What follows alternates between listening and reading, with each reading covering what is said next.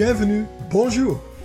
Welkom bij de Paris Podcast. Een podcast waarin Patricia Witkamp in gesprek gaat met creatievelingen en ondernemende bijzondere personen die een speciale band hebben met Parijs of in Parijs of Frankrijk zijn gevestigd. Patricia heeft een ongekende passie voor Parijs en ze wil jou graag inspireren. Veel luisterplezier. In deze aflevering van de Paris Podcast is Rachella Kingswijk de gast.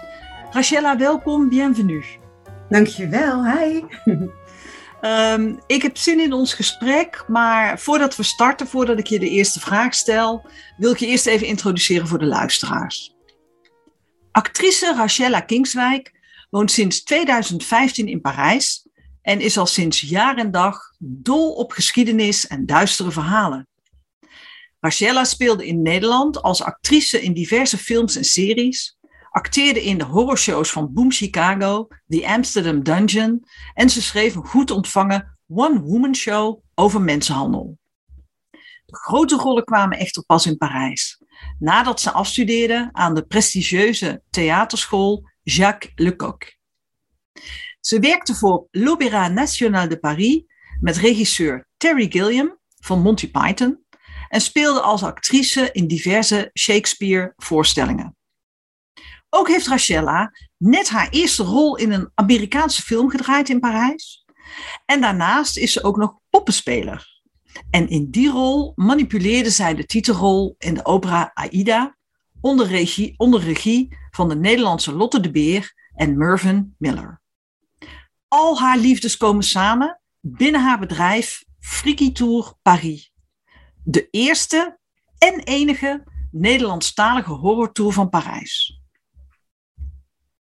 Rachella, mijn eerste vraag is eigenlijk altijd dezelfde aan alle gasten. Hoe ben jij in Parijs terechtgekomen? Hoe ben ik in Parijs terechtgekomen? Ik ben uiteindelijk in 2015 naar uh, Parijs vertrokken. Maar ik denk dat het verhaal eigenlijk veel eerder begint. En ik durf zelfs te zeggen het jaartal te vertellen. Oké. ik denk dat het 1989 was. En dan was Ja. ik een heel klein meisje van vier jaar. Ja. En eh, mijn stiefvader die draaide altijd platen van François Hardy en Jacques Brel.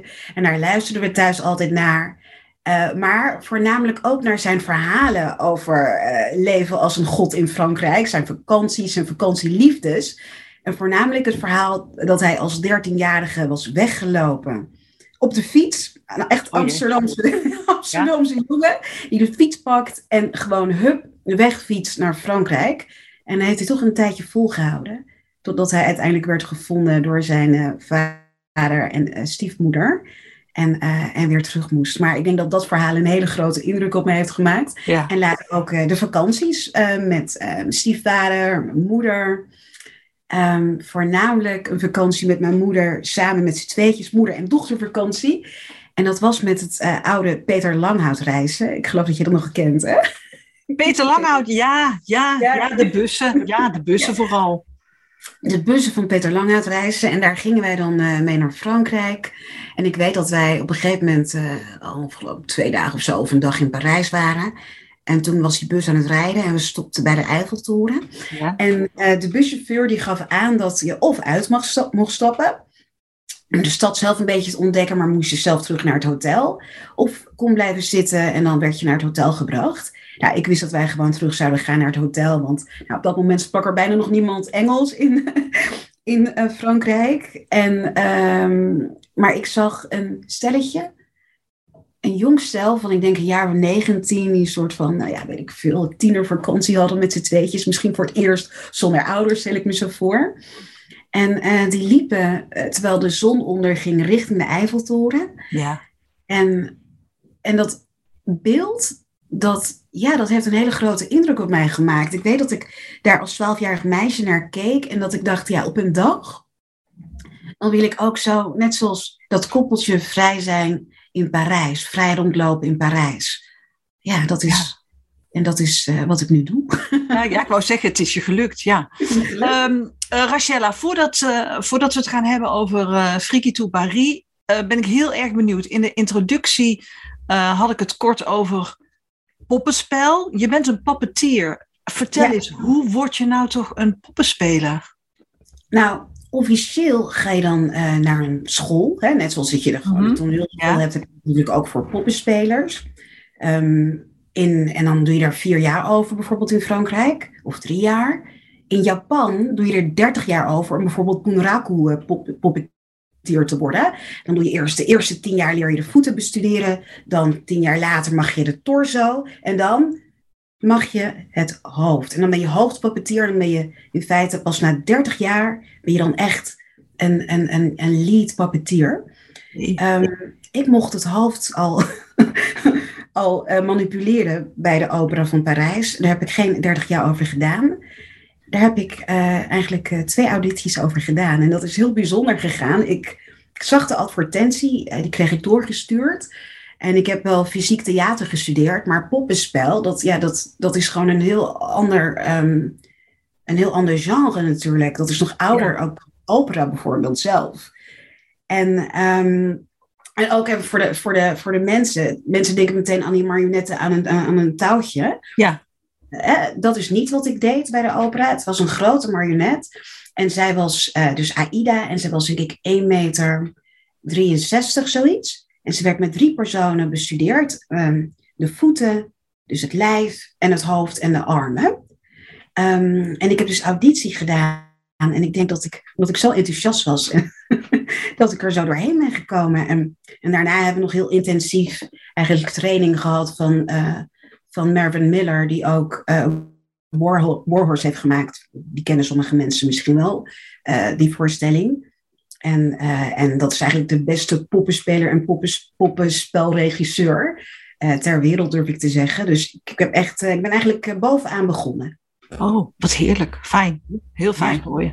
En, en toen, nu, nu maken we even een bruggetje naar uh, Freaky Tour Paris of Freaky Tours Paris. Hè, zowel voor de Franse als uh, Engelse goed uit te spreken. Ja. Hoe, hoe is jouw bedrijf ontstaan? Vertel er iets wat meer over. Freaky Tour Paris is eigenlijk ontstaan uit een idee dat ik al in Amsterdam uh, had. Ik was ook wel zo'n raar kind die dan stiekem al s'avonds in de, of in de middag in de telefoon, uh, nee niet in, het, in de tv-gids, pardon, ging kijken. Of er ja. horrorfilms kwamen. En dan kroop ik stiekem als tienjarige mijn bed uit en dan ging ik stiekem films kijken. Het is geloof ik wel goed met me afgelopen. Ondanks dat. Ja. Maar het hield dus altijd wel van, van enge verhalen. En ik las, en ik las natuurlijk ook Griezelbus en zo. En, um, en Stephen King. En ik denk dat het daarmee is begonnen. Vervolgens heb ik, um, heb ik in Amsterdam gewerkt uh, als actrice bij de interactieve, die Amsterdam Dungeon.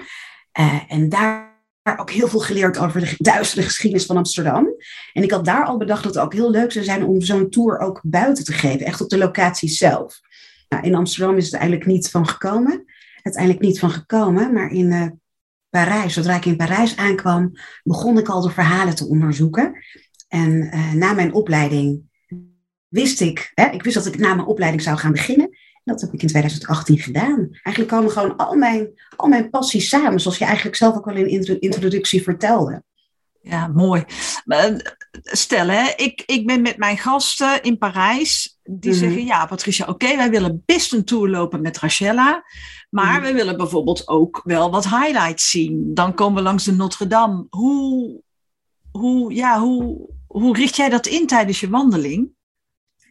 Nou ja, Parijs is een eeuwen en eeuwen en eeuwen oude stad. Dus overal is er wel wat gebeurd. Ja. En niet alleen in de duistere hoekjes waar ik graag kom met mijn, uh, met mijn gasten. Uh, maar ik kom natuurlijk ook op een monument. Bij monument zoals de Notre Dame. Um, zal ik je een kort stukje vertellen over het... Uh, oh, ja, ja, ja, anekdote. Heerlijk. Ja. Oké. Okay. Nou ja, wat heel veel mensen niet weten is dat de Notre Dame van achter naar voren is gebouwd. Ze zijn begonnen in het jaar 1163 en ze waren pas klaar in 1330. Maar dus van achter naar voren gebouwd om het altaar zo snel mogelijk af te krijgen. En de deuren en de gevels die zijn als laatste geplaatst. En toen het aankwam op de deuren van de Notre Dame, toen overtuigde een jonge metaalsmid, een zekere meneer Bicorne, de kerk ervan dat hij de juiste man van de taak was. En dit was zijn kans om zich aan het grote Parijse publiek te bewijzen. Hij wou aan iedereen laten zien hoe groot zijn talent was. Nou, de kerk die ging akkoord. Dus zo geschiedde. En te midden van de vurige ovens van zijn atelier werkte Bicorne zich in het zweet om die ornamenten af te krijgen. En maanden later werd het afgemaakte werk onthuld en het was precies zoals hij hoopte.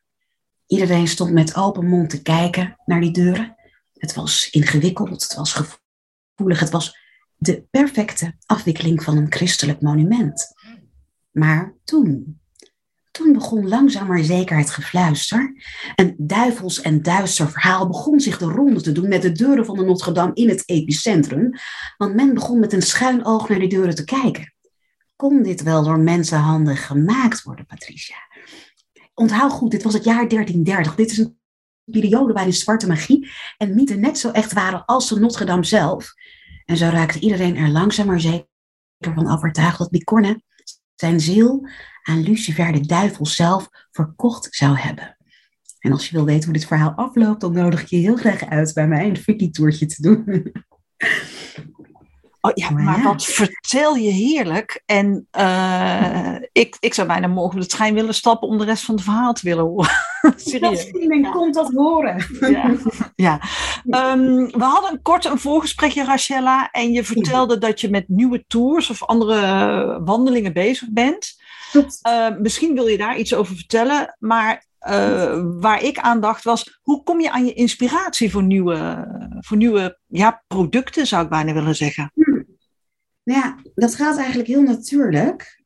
Um, ik, uh, ik haal mijn meeste inspiratie voor de nieuwe tours eigenlijk vanuit mijn gasten zelf. Ik heb nu steeds vaker dat er, omdat het nu al een paar jaar bestaat, dat er mensen terugkomen. Ja, oma is dan al geweest met het kleinkind, maar het andere kleinkind is nu ook groot genoeg om een tour te doen. Of een groep van volwassen mensen die um, met de kinderen een tour heeft gedaan en daarna ook met de volwassen vriendengroep terug wil komen. Oh, wat ontzettend leuk. Heel erg leuk, maar ze doen dan wel steeds dezelfde tour. En, uh, en dat vinden ze nog steeds leuk blijkbaar. Maar daardoor ben ik eigenlijk op het idee gekomen om, um, om de tour eigenlijk uit te breiden. Er komen dit jaar in ieder geval twee nieuwe tours. En ik ga ook beginnen voor volwassenen dan. En ik ga ook beginnen met een Freaky Tours Kids. Oh, leuk. Vanaf welke leeftijd? Uh, vanaf vijf jaar, tussen vijf en tien jaar. Ja? En dat wordt een speurtocht. Um, en dan gaan we op zoek naar een schat die achtergelaten is door een Franse piraat. Um, omdat de mensen ook altijd aangeven, oh jammer dat die kleine niet mee kan. Dus dan doen we het op die manier. Dus ik kom eigenlijk uh, door de mensen zelf uh, aan inspiratie. Oké, okay, en, en hoe, la, of, of hoe oud of jong zijn je kids voor de volwassen tour? Vanaf 11 jaar, vanaf ja. 11 jaar, maar dan moet je kind wel echt een, een, een, een coole kikker zijn en ook echt ja. van, van heftige verhalen houden. Ja, precies. En, want het, we winnen er geen doekjes om. Maar ik moet er wel bij vertellen dat er ook heel veel gelachen wordt. Het is ook interactief. We beelden ook uit wat er soms gebeurde, bijvoorbeeld op Place des Grèves. Hm? Hoe werd men nou gevierendeeld? Het klinkt niet zo gezellig, maar daar wordt het meest gelachen. Oh, heerlijk. Ja, ja. Um, Rachella, heb jij een bepaald levensmotto of een thema? Of is er een gedachte die elke dag bij je opkomt? Nou, er komen een hoop uh, gedachten elke dag bij me op. Ja. Maar ik, um, ik probeer s ochtends, het lukt me niet altijd. Ik probeer s ochtends te beginnen met een, uh, met een meditatie, een dankbaarheid, een medi dankba dankbaarheidsmeditatie. Mm -hmm. um, en daarin probeer ik me eigenlijk te realiseren dat nu het moment is. En dat je niet uh, hoeft te bedenken wat er morgen gaat gebeuren of gisteren is gebeurd. En dat is eigenlijk ook een beetje de gedachte van Eckhart Tolle. The moment is now. Um, en ik heb ook heel veel geleerd van Louise Hay en Abraham Hicks. Dat zijn, uh, ja, dat lees ik graag. En daar gaat het eigenlijk om dat je, dat je dankbaar bent voor het leven dat je hebt. En ook dat alle negatieve dingen die zijn gebeurd, dat je daar ook heel veel lering uit kunt trekken. En dat dat deel is van het, van het leven. En ik geloof dat ik zelf heel erg positief in het leven sta. En heel erg het licht zie van het leven. Ondanks dat ik dus een bedrijf heb dat Freaky Tour Paris heet. Ja, het, het, um, het klopt. Je bent een ontzettende, vrolijke, mooie persoonlijkheid. En uh, het is ook wel heel erg leuk om ju juist jou dan die duistere verhalen te horen vertellen. Okay. Dankjewel. Um, Rachella, ik wil je danken voor het gesprek. Ik, ik hoop je echt in Parijs te gaan ontmoeten tijdens een wandeling. En um, ja, ik wens je alle goeds voor, de, voor nu. Laten we in het nu blijven, maar ook voor in de toekomst alvast. Ja. Oké, merci. voor dit fijne gesprek. En uh, tot gauw in Parijs. Merci. Bisous. Dankjewel voor het luisteren naar deze Paris podcast. A bientôt!